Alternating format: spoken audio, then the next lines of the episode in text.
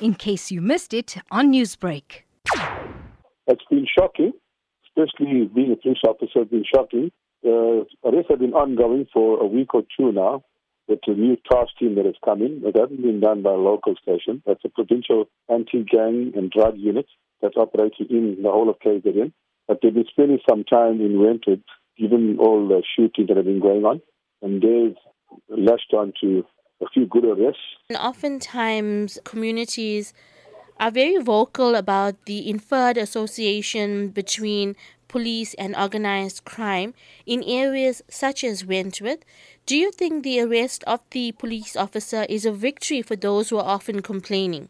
Look, for all the people that have been voicing their opinions and been vocal about police corruption, I think right now it's going to actually boost their morale also to realize that this can happen. And also it will put fear into the into the other, because corruption is everywhere. Stations are corrupt, policemen are in cahoots, what is going on. And I'm sure now with what is going on right now, it's going to instill a bit of fear into the other guys to realize, you know what, we're not above the law. We may be the law, but we're not above the law. Being part of the C P F, the arrest has also been attributed to the information received from community leaders and members of the public speaking out. Do you think now people have more confidence in coming forward to talk about the crimes that's happening, knowing that their voices will be heard? Yes, it's a feather in their cap for those that are coming forward, and we actually encourage more people at this time right now.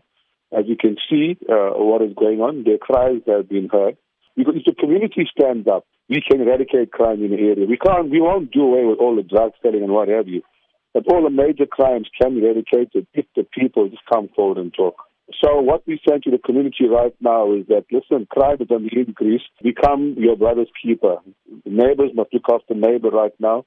The people must come together. If they see something happening, phone the station, phone each other, and let's be proactive instead of waiting for things to happen. Newsbreak, Lotus F M, powered by S A B C News.